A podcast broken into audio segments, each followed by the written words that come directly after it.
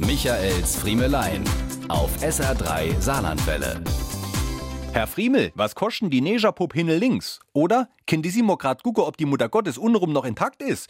Das sind so die Fragen, mit denen ich mich jede Woche rumschlagen muss. Möglichst ohne dann bei der Antwort eine Miene zu verziehen. Wir sind nämlich live auf Sendung mit dem Flohmarkt im SR-Fernsehen. Jeden Samstagabend eine halbe Stunde ohne Netz und doppelten Boden. Wenn da eine Anruferin wissen will, ob die Madonna meiner Meinung nach gut in ihre Grotte passen würde, dann zücke ich das Metermaß und frage brav nach dem Maß der Grotte meiner Zuschauerin.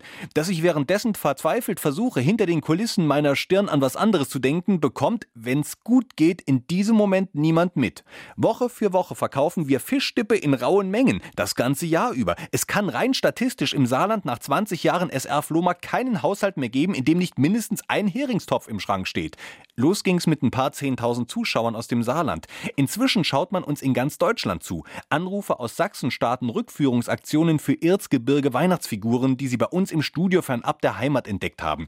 Aus Hamburg tönt uns am Telefon ein Moin Moin entgegen, während eine Anruferin aus Österreich schon in der Warteschleife hängt, um sich gleich eine saarländische Lionapan zu kaufen.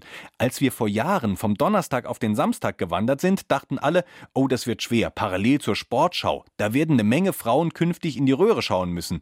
Glauben wir der Quote heute, haben wir uns die Tabellenspitze gesichert, inklusive einer Menge Kerle, die regelmäßig anrufen und statt dem Tor des Monats auf die Milchkanne und das Modellauto der Woche warten.